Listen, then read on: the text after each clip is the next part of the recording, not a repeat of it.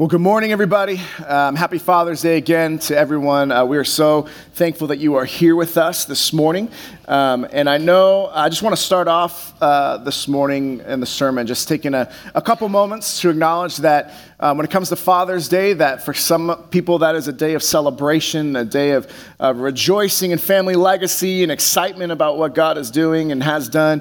For others, it is a time of, uh, of heartache, um, of wounds of uh, maybe feeling some brokenness, maybe uh, longing for a closer relationship with your kids. I mean, there's so many different gamut of emotions that come on Mother's Day and Father's Day as well. And, and, and I want to just take a moment that if you hear nothing else from this morning's sermon, uh, just that you would hear something that I don't want to come across as a platitude because a platitude is, a, is a, something that, you know, we say it and hopefully it makes it feel better, but this isn't a platitude. It's a deep seated truth that we hear so often. It can feel like it's relegated to being a platitude, but the thing is that it's a, it's a truth that we all need to hold on to. Is the truth that it is a beautiful thing that even though we may have different types of relationships with our dads or with our grandfathers or with our kids or whatever that looks like, that it's not just a platitude, it is a deep scriptural, biblical truth that it is great the love the Father has lavished on us that we might be called children of God. That our identity is not in our earthly father or earthly ancestry. Our identity isn't in our progeny. Our identity is in Jesus Christ, who, while we were still sinners, died for us. And if you hear nothing else this morning, may you be overwhelmed with the richness, the, the width, the breadth, the depth of the love that God has for you. Because you are not here by accident. You are fearfully and wonderfully made. That God does not make mistakes. And when He breathed life into you, He breathed life into a child that He loved so much that He sent Jesus to die for on the cross.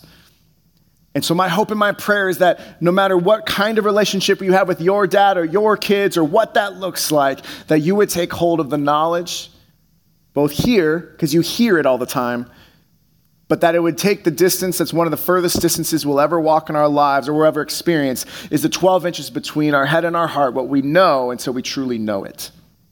So may you truly know the love the Father has for you this morning as we think about Father's Day. We are going to be starting a series through the book of James called A Faith That Works.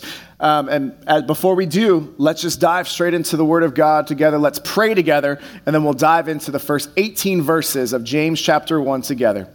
Father, we thank you so much that we can call you as our Father, that you are our Abba, you are our Daddy, that you are our Father who loves your children. And God, as we go into this topic, recognizing that there are some of your children in this room or listening online later that are not feeling close to you right now, that maybe wandered away, that are experiencing trials or temptations and struggles, God, I pray that you would draw them close to you this morning, that they would hear your still small voice speaking love and identity into their ears. May their eyes, ears, and hearts be open to what you have in store for them. And as we dive into your, your word, may I decrease, may you increase, may you speak in a personal, powerful, impactful way to every person that's here and everyone that's listening online later. We love you, Lord. In your son's holy and precious name we pray. Amen. As we're starting in James chapter 1, we'll, we'll take a few moments a little bit to look at some of the background of it, but I want to start off by sharing when I was at UC San Diego uh, in my sophomore year, I lived in the uh, northwestern corner of the campus, and, and I had um, my midterm and my final for a certain class was, was kind of more centralized in the campus. It's a pretty big campus, it's not one that you can just walk out and, and get to right away. And I remember my, my uh, midterm was for 9 a.m., and I remember waking up that morning, looking at the clock, seeing 9:20. And I remember just being like, oh man, like what, do, you know, and it was this weird moment because you would think the natural thing that most of us would think was, oh my gosh, I better hurry, I better go, I better rush. And I kind of just got up and like put on deodorant because, you know, um, but then just got on deodorant, brushed my teeth, and my roommate was like, aren't you in a hurry? I was like, yeah. Um, and I ended up like walking there. Thankfully, I caught a shuttle, got, um, was able to get dropped off right before, and I ended up taking the test. It was a, thankfully, it was a subject that um, I'd taken like in high school and then in college, and then in college. So I was pretty familiar with the material. I was able to finish the test and, and passed it. I mean, I don't think I got an A, but I, I passed the test. And it was one of those where I just remember that moment of that fear, that moment when you're like, I'm missing a test, like I'm missing something. And yet, for whatever reason, I didn't respond the way that I thought it would when the test was actually happening. Now, there's things like that when you know a test is coming and yet sometimes you miss it, you lose sight of it, or you don't think you're going to respond the way that you predict you would when the test comes. Then there's other times when a test, you don't even know what's happening, and it's just like this idea of, a, of having a pop quiz in which you don't know when it's coming, you just have to be ready whenever it is. And for many of us, you know, pop quizzes were, were two of the least favorite words when it comes to school. But we end up having this moment in which, whether it's a test that we know is coming, maybe we're missing, maybe we're not responding the way we thought we would, or maybe it's just a test that we know is coming up, or whether we're in a place where there's a pop quiz that we don't know, that either one of those shows us a testing of what our knowledge is and, and how aware we are of the material, whatever that may be. And in life, there are times that we know we are entering into a season of testing. That it might be something where it's the first uh, you know, year at college and you're just not quite sure what it's going to look like to figure out what being an adult away from home looks like. Maybe it's the idea of when you start to figure out your job, your career, and then God calls you or God stirs in something different in you. And so that thing you thought you'd be doing, you have to put away that picture in your mind and take hold of the picture that God has for you. Maybe it's this idea of a beginning of a marriage in which two are becoming one, but then you realize this person's way different than you thought they were because you only got to see, you know, the parts that were really easy. I mean, whatever it is, maybe it's when you're when there's pregnancy and it's just it's there's a lot of pain and discomfort. Maybe it's when you have kids for the first time and you just know you're not going to sleep for a while. Or maybe it's toddlers when they scream and cry. Maybe it's teenagers when they fight back. Maybe it's any of these different myriad things. Maybe it's when you get news about an illness. Maybe it's when your parents are going through an illness and you know that now the ones who cared for you are now the ones you will start caring for. I mean, there are so many different seasons that when we start to see them coming, we can kind of be a little aware of it. Yet, there are also times when we are tested that we have no clue. That it just comes as a pop quiz, and in those moments, we see and we experience whether the genuineness of our faith, what we say we believe, is that really what we believe, or are those things that we say when things are comfortable, and then when discomfort comes, we flee? So, we're going to look this morning at James chapter 1, which this is the series or the sermon title is just called The Testing of Faith. And it's these first 18 verses of James chapter 1. And our main point for this morning is that how we respond to external trials and internal temptations is the greatest test of our faith. How we respond to external trials and internal temptations is the greatest test of our faith. Now, if you want to turn to James chapter 1, we're going to be on page 1879 inside the church Bible, which is in the seat in front of you. Um, but if you have your own Bible, that's great too. We're going to James chapter 1. And as we start off in James 1, we, we are introduced to James himself. It says, James, a servant of God and of the Lord Jesus Christ, to the 12 tribes scattered among the nations, greetings. We'll stop there because James is uh, the brother of Jesus. And so uh, we see that in the Gospels that James uh, and the other brothers did not believe in Jesus, who he was. And then there's a whole dialogue that, um, that Jesus has with, like, your brothers are here. And Jesus says, well, who are my mother and my brothers? It's he who does the will of the Father, right? Or those who do the will of the Father. This idea that they didn't believe him when he was here. But then after he resurrected, we see evidence that he revealed himself that he was, when he was resurrected, he uh, James is one of the ones that saw him, is what I should say. That he saw him, he experienced the resurrected Christ. And like any of us, when we truly experience the resurrected Christ, everything changes. And so James then becomes a pillar, a leader in the early church that we see in Acts chapter 15 when there was uh, enmity and division amongst some of the disciples and apostles that James was the one who came in and brought a healthy conflict resolution. And we re- looked at that back in August of last year, in September of last year, through our Acts series. So James is a pillar, and he writes this to the 12 tribes scattered among the nations. This idea that some scholars will say that that means people who had a Jewish background, who had been dispersed. That word scattered is where we get the word diaspora um, for the Jewish nation or for the dispersion, dispersion um, of the people.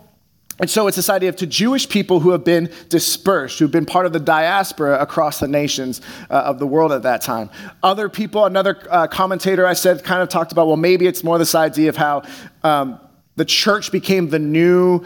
Uh, chosen people, so it's more of a metaphorical. You know, Jesus are speaking to the Jews that are the new 12 tribes based off of that. So you could look either way. I'm going to go with it the idea, for, for our, the case of our discussion, the idea that it's for Christians who believe in Jesus um, and maybe had a Jewish background in the midst of that, because that'll speak into some of the things that we look at over the course of this series. With that said, uh, this passage or this book is often referred to as uh, one of the, it's just a great book for people to study. It's, it's one that um, can be called or has been referenced as like the Proverbs for the New Testament, in which there's wisdom sayings about how to live a mature, godly life that talk about very tangible topics and how, as Christians, are we brought to maturity in order to live the way that God has called us to live because of what Jesus has done in our lives. Because, like we said, when we truly experience the resurrected Christ, everything changes. And so, as we look at that idea, what I want to do is look at two things from our main point. It says, how we respond to external trials and internal temptations is the greatest test of our faith. So, we're going to take the first few moments to look at the external trials over here and have some points for us. So, the first point that we have here is that when we have faith in the purpose of our trials, we can have joy during them. Not that we always understand the trials, not that we always like what we're going through, because obviously that's not the case. But when we have faith that there's a purpose, we don't even know the purpose yet. We may find it out sometime. We may not know it until it's long in our rear view, but we've been able to help someone who's in that certain similar lifestyle or life place now. We don't know what that looks like. But if we can have faith that there is a purpose for the trials we are facing, then we can consider it, we can count it per joy. Verse 2. Consider it pure joy, my brothers and sisters, whenever you face trials of many kinds, because you know the testing of your faith produces perseverance. And let perseverance finish its work so that you may be mature and complete, not lacking anything. That this idea, this word consider it pure joy, or in some of your Bible versions might be count it pure joy, that, that's not just like, a, oh, let's think about it for a while, like, oh, let's consider it, let's really think about it. It's, it's more of a, of a financial term, like accounting the cost, an actual considering of whether this is something we can afford, or in this case, what is it that we're truly looking deeper, not just to really thinking about it, but actually digging in deeper to say, how is it that God might be bringing about joy in my life in the midst of a trial and a difficult situation. That in verse 3, when it talks about the testing of our faith, that the testing of faith produces perseverance. That, that word testing is this idea of a positive test in which the genuineness or the quality is being revealed. So, this kind of test is something that we've seen throughout Scripture. We see Abraham being tested, and he passed. We see Saul being tested, and in order to wait for Samuel in order to make the sacrifice, and he failed. And we see that Jesus was tested. I mean, this is something that is, you cannot read a passage of scripture or a story of someone who lived a life following God in which they have not experienced some degree of a test or another. So when we have tests, it doesn't mean that God doesn't love us, it doesn't mean he's abandoning us, it doesn't mean that he stops caring. It just means that there is a test in which a genuineness or the quality of our faith needs to be brought to light, either to be applauded or to be worked on and to have God go deeper when he works in us and through us. This idea of a testing is something we see in 1 Peter 1 6 and 7. Peter says, In all this you greatly rejoice, though now for a little while you may have had to suffer grief in all kinds of trials. These have come so that the proven genuineness of your faith, of greater worth than gold, which perishes even though refined by fire, that that may result in praise, glory, and honor when Jesus Christ is revealed. And so we see that idea that experiencing trials, we acknowledge it is a test, but we can have a perspective in which that test draws us closer, makes us sharper, takes us deeper, and causes us to have joy in the midst of it. That Think about the opposite of this for a second. If you thought about the opposite of what James 2, uh, 1, 2 through 4 says, is to think about a child. So, not like any specific child, uh, because, you know, just a general child that you think about. And we talk about, okay, let's have, wouldn't it be great if this child had just no problems in, the, in his or her life. Just there were no struggles. They had everything they wanted. They had um, no cares, no concerns. They didn't have to work for anything. They didn't have anything that was difficult at all. We would think theoretically that that would be a good life, that, that would be a great childhood to be able to have everything they always wanted when they wanted how we wanted it. And yet, if we know any kids that are like that, don't look at anybody, don't think of any. But if we know kids like that, that is not pure joy to be around, right? Because the thing is, is that when you have no difficulty, when there's no trial, no pain, no difficulty, then there's no need for them to become resilient. There's no need for them to endure. In the case of our passage here, there's no need for perseverance because perseverance presupposes difficulty. And so if there's no difficulty in a child's life, then they don't have to work and say, oh my gosh, this is hard, and they would just give up. They say, oh, it's too hard, I can't do it. Or if there's no difficulty or pain, then there's nothing for them to withstand. And withstanding creates a depth and strength of character. It creates a depth and strength of faith. And in this case, it talks about how that faith becomes complete and matured. So if we have a kid who has no issues in their life, nothing happens, everything's good, whenever there's something difficult, the parents hover over and they, they, they separate heartache from, from what they're experiencing. We may think as parents we are helping, but in the end, we are creating little ones that cannot have resilience, cannot persevere, cannot endure. And in so doing, when trials do come, because they inevitably will, they will either face those trials as a little one in which we can help and coach and come alongside, or they will face those trials when they are older and they will give up because they have no one to come alongside them. And in so doing, they lack maturity. They don't grow up to experience the life that God has for them. And they're lacking so many things. That's the opposite of 2 through 4. So then, what 2 through 4 says is that we know that testing of faith produces that perseverance, that resilience, that endurance, that being able to forbear things that are difficult. And then that perseverance will finish its work so that you may be mature, complete, not lacking anything. Because we verbally we might think we want our kid to be like this, but we know the long view that we don't. So why would God as our good father want us to be like that where there's no trials, no issues, no anything and in so doing we become immature, lack resilience, lack perseverance and never grow into completeness of maturity of how he's made it to be. So, let's look at that there. There's that idea of looking at our trials that when we have faith in the purpose of our trials, we can have joy during them. The next point underneath that is that we must move from being, or sorry, from trying to figure it out to choosing to pray more about.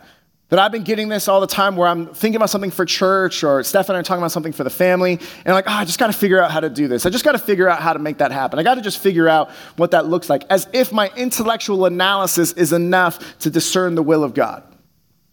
But instead of just trying to intellectually analyze everything and try to figure it out, what would it look like to pray more about it?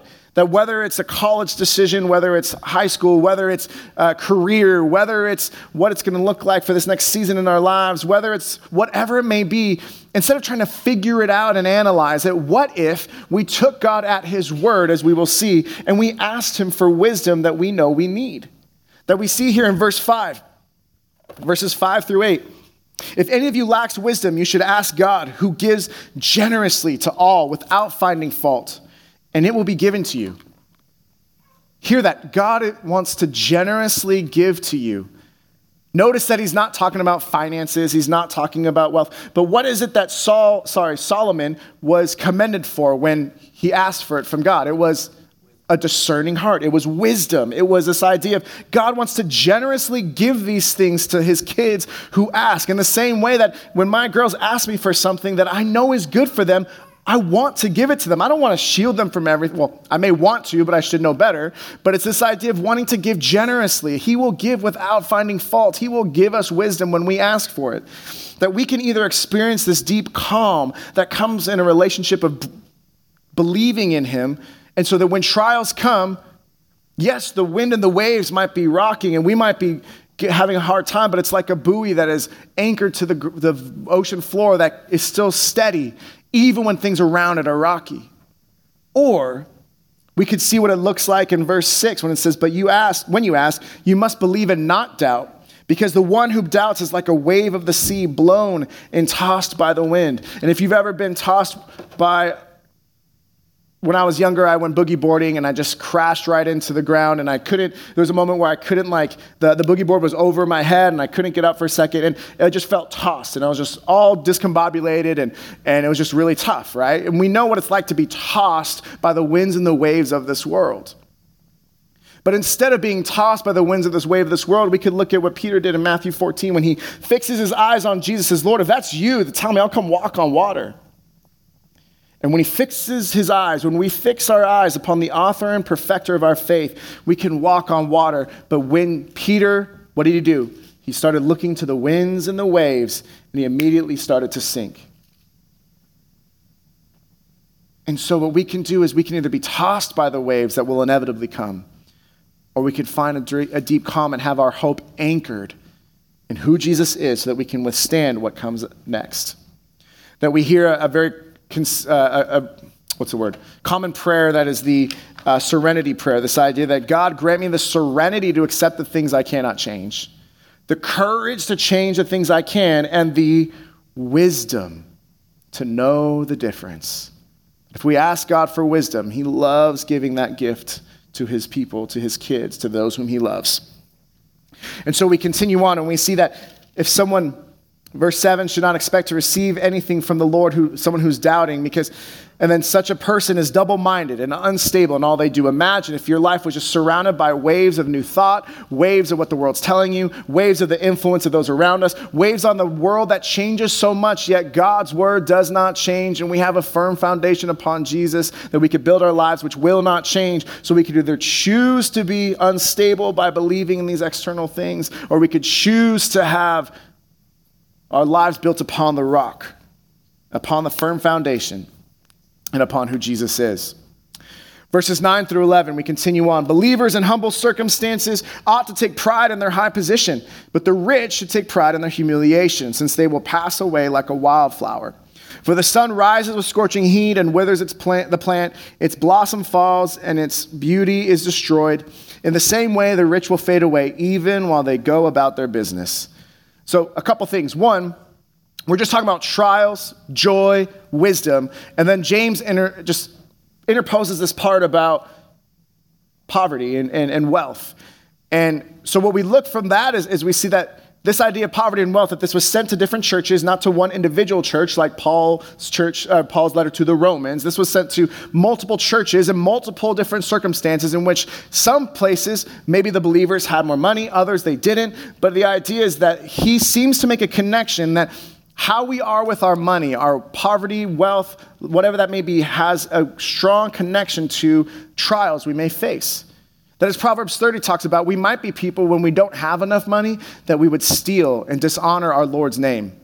Or, as Proverbs 30 talks about just after that, we might be people that we might get so much that we then think it's all about us and we forget our God.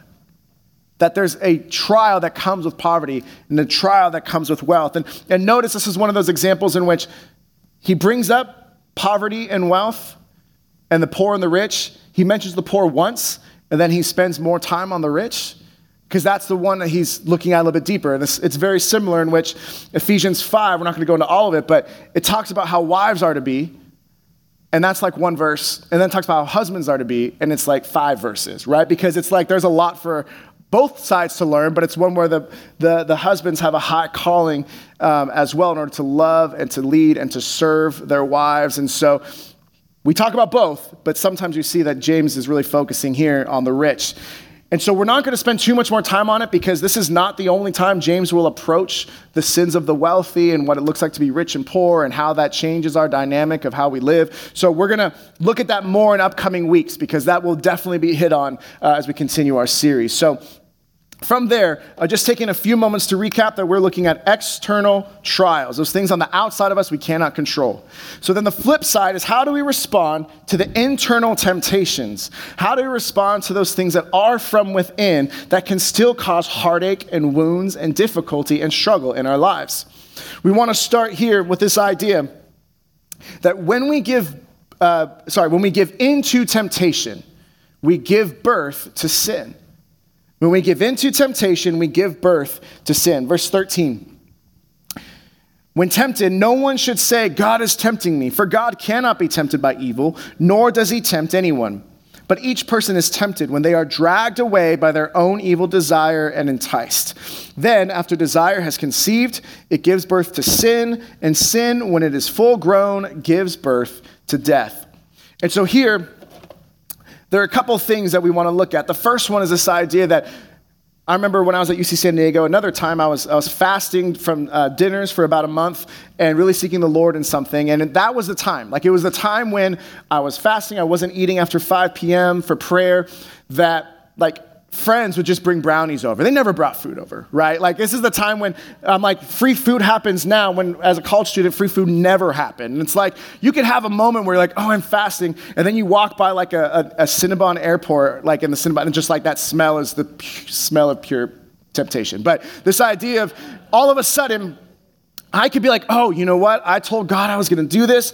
God must be tempting me with this food. And I'm like, God did not tempt me. I was plenty tempted on my own. I didn't need his help in that, right? So it's one of those where we see that we don't say that God is tempting us. But notice what happens. This is temptation is not something that is an external trial in that section. That the temptation is something that is internal. That we see this because it says that we have been dragged away, enticed.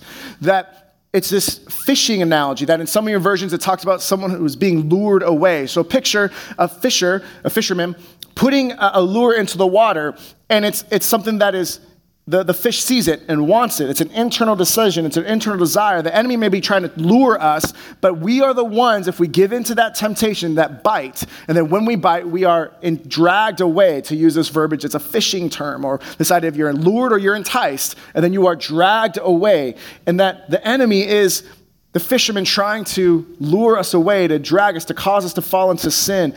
But that's something that we are the ones that we decide to either take a bite or to take a hike and to leave.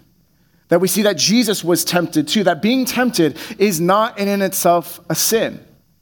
Because Jesus was tempted, as we see in Matthew 4, but he didn't sin. He responded by not sinning. That when we are tempted, if we give into that temptation, we allow that desire inside of us to take a bite, and then all of a sudden we are lured away, that is an internal thing not an external trial, it's an internal temptation. And then right after that, we see that he starts talking about using an analogy of birth. He starts talking about how desire, that desire is what is conceived. And when the desire is conceived, then sin is born.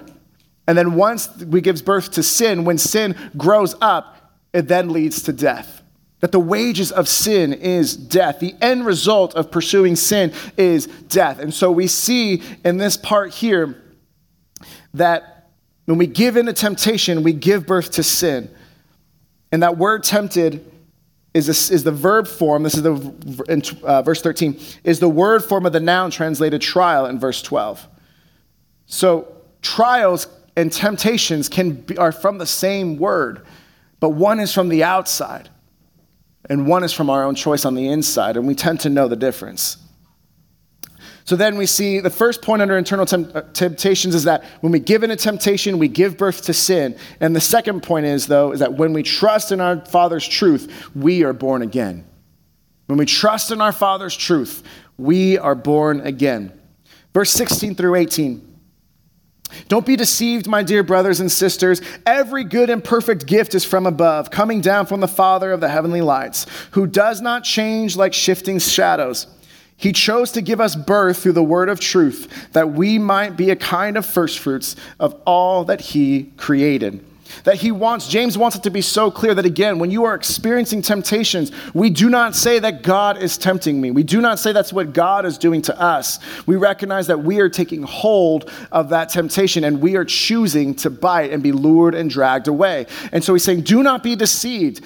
God is not the one who is tempting you. God is the one who's the giver of good gifts, that he is the father of the heavenly lights. And then notice right after that, he talks about how the Father does not change like shifting shadows because it's the heavenly lights that causes the shadows to come. So he is unchanging. He is immovable. He is the same yesterday, today, and forever. He is not something that's going to change by the wave of the, what the world is saying. In fact, he is the eminence of light, and the world may have shifting shadows around it, but the, the catalyst of that light is our Heavenly Father. He does not change. The way that people see him might change, but he does not change. And so, because of that, we recognize that he, the Father of heavenly lights, has chosen to give us birth the word of truth.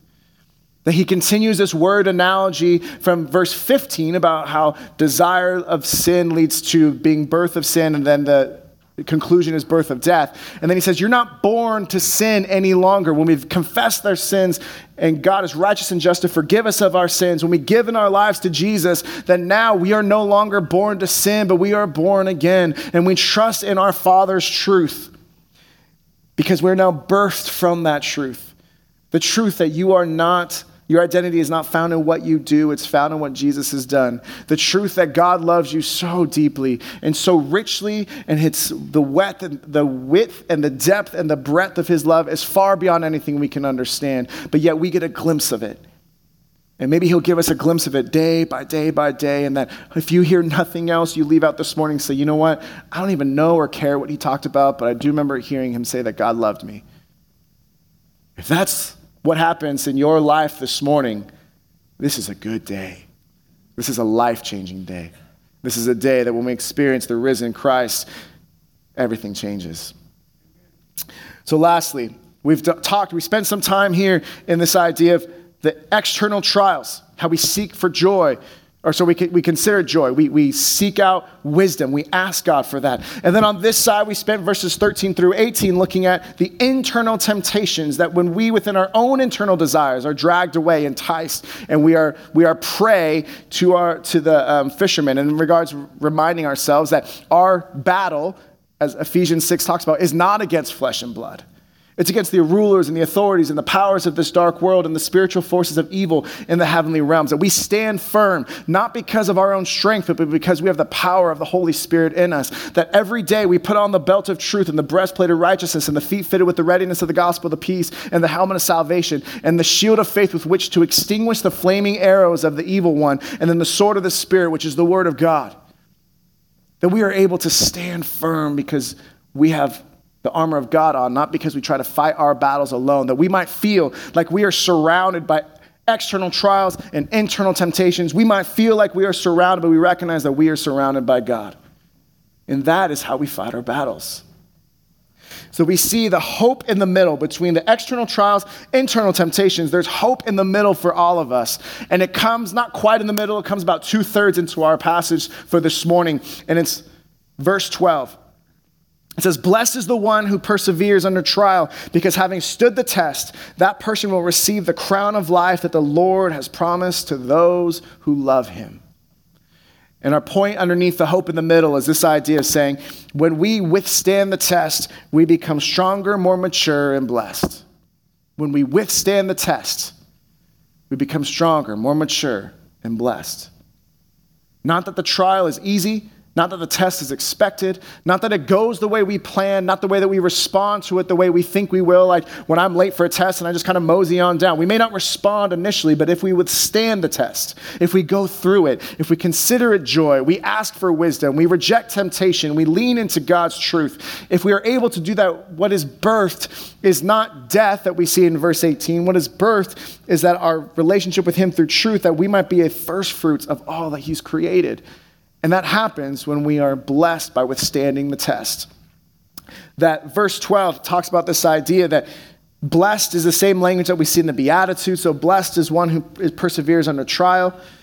And then we see that this crown of life that they experience is not a, it's not a gold crown filled with diadems and jewels, that instead it's a, it's a wreath of laurels, of the laurel wreath um, uh, when there was a crown of winning a race in athletic games that you would receive a crown that had these laurel wreaths around it, or these laurel leaves, I'm sorry, and it's a wreath of that. And that was your crown for running the race, withstanding the test. And so we look at 2 Timothy 4 when, when God, or sorry, when Paul talks about how I have kept the faith, I've run the race. I fought the good fight, I've run the race, I've kept the faith. And now I go receive the crown of righteousness that the Lord has prepared for all those who long for his appearing. Like this idea that is a run, we run the race, we withstand the test, we make it through the external trials, we make it through the internal temptations. In the midst of all that, we withstand the test and we're able to experience blessedness, not financial blessedness. When we say sometimes, oh, we're blessed, sometimes people, it just sounds like it's financial blessings. That is not what God promises us. Because we see that finances can, can ebb and flow, and we'll talk about that later. But the blessedness we receive is the blessedness that comes from right relationship with God, which cannot be taken away. That when bad things happen to us, we can still have joy because joy is not something that's based on our circumstances, it's based on who God is and our identity in Him.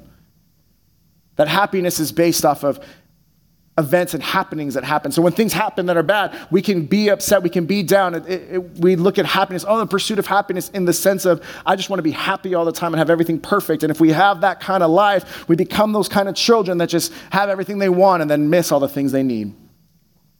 But instead, we have joy that perseveres, joy that survives the test, joy that causes us to have faith when faith makes no sense. But we realize we cannot have true faith. We cannot please God without the true kind of faith, the faith that is sure of what we hope for and certain of what we do not see. But we still believe it. We still lean into it. And we still trust our Heavenly Father in the midst of it. And so, as we close, that there are. Um, there's a story uh, that many of you may have heard if you've gone to church before, or an example from Malachi, verse three, or chapter three, verse three, and it's it's a section in which um, there is a, a, woman who goes to a Bible study, and I think we have a, a picture of Malachi three three. Um, this idea of when it talks about how God will sit as a refiner's fire. And so the story goes that a woman uh, went to a Bible study and, and she heard this, and so she called up a silversmith and decided uh, that she wanted to see for herself what this looked like. And, and she said, didn't explain why, but she just said, I want to, I'm interested in how silver is refined. So she goes there and Part of the process is that the silver is, is right in the hottest part of the fire, that the hottest part of fire, the heat of that test is what causes the impurities of the silver to rise to the top and then be able to be refined. And then in so doing, the, the, the, the um, silversmith, the refiner, has to keep its eye on it the whole time because if, if it's too long, it could become to the point where it's no longer usable. It would be it wouldn't be able to function. So he keeps his eye on the silver in the midst of it. And then she ends and, and she, you know she kind of gets this idea of, oh wow, so it reminds us that God is with us in the fire. He is with us in the test and the trials, the difficulties, and he keeps his eye upon us, knowing that he will be able to bring impurities to the surface and then he will refine us and make us new. And then she asks, and that in and of itself was powerful to her. And then she asks the silversmith, the refiner, how do you know when the silver is ready to be used? And he says, Well, that's easy. It's when I, I could see my own reflection in it.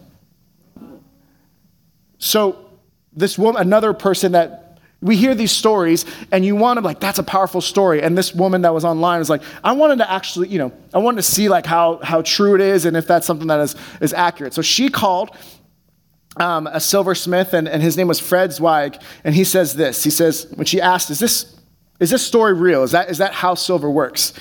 He says, I am familiar with the verse from Malachi. The similarities of actual refining and the chapter and verse from the Bible are accurate. It is important not to overheat the silver when refined in this process, and to clean the molten silver will shine with a mirror like quality when it is ready to pour. The high temperatures do volatilize the impurities and form on the surface as dross, and it is important to be attentive to the molten metal, as it does it no good to overheat it.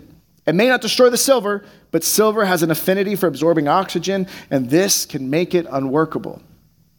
So it's just a double a way to double check and to see like what is the truth of this? That the truth is that whether you are in a test and it's one that you kind of saw coming because it's a stage of life and, and it's something that you know kind of saw on the horizon and maybe you're responding the way you want, or maybe like me when I was late for my midterm, I didn't respond the way I thought I would, but whatever.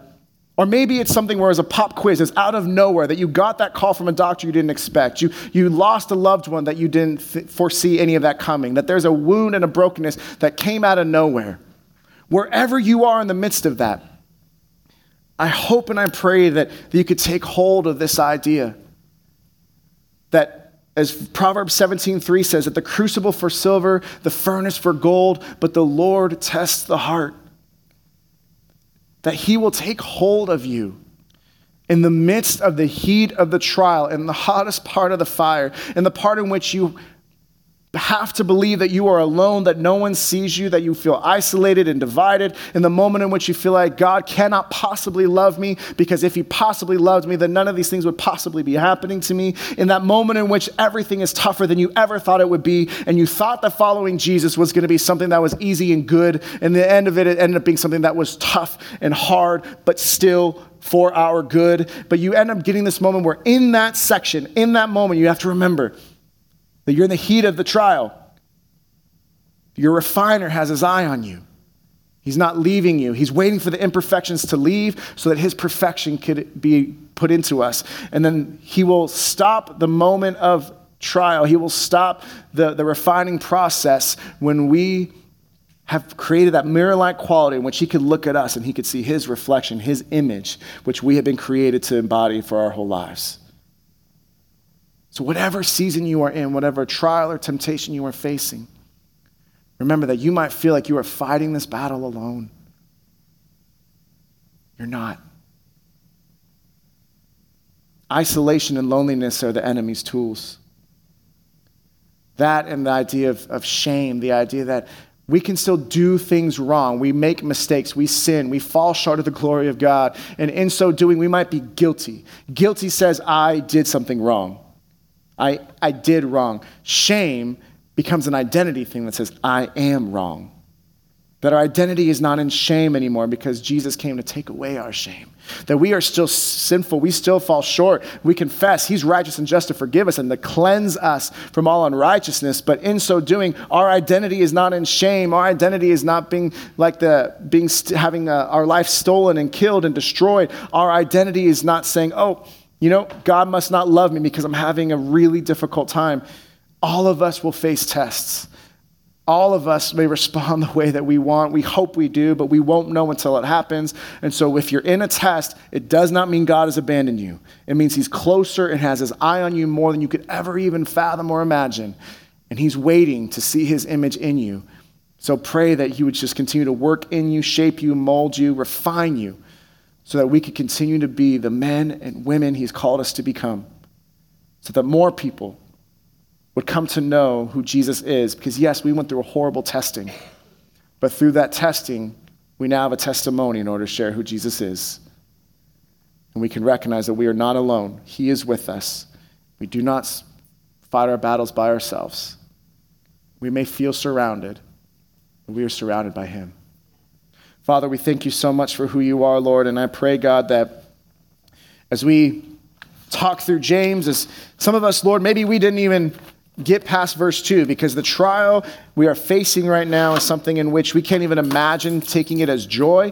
And so, Lord, we are just stuck on that. Lord, I pray that your joy would infuse our hearts and that you would break down walls that we've been building for days or weeks or months or years or decades, Lord.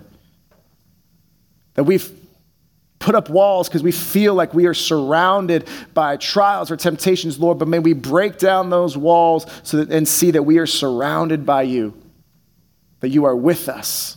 You never leave us nor forsake us. You are our God and we are your people. And if there are people in this room or listening online later who don't have that right relationship with you yet, may you beckon upon their hearts to speak so clearly to them so they realize that you love them even though they've rejected you, you love them and you call them home. May we all experience joy. May we ask for your wisdom. May we lean into your truth. And may we remember that though we might feel surrounded, we're surrounded by you. This is how we fight our battle by recognizing who you are. You are with us, that you never leave us nor forsake us. God, we love you. Please minister to those of us who are broken in this midst of this test.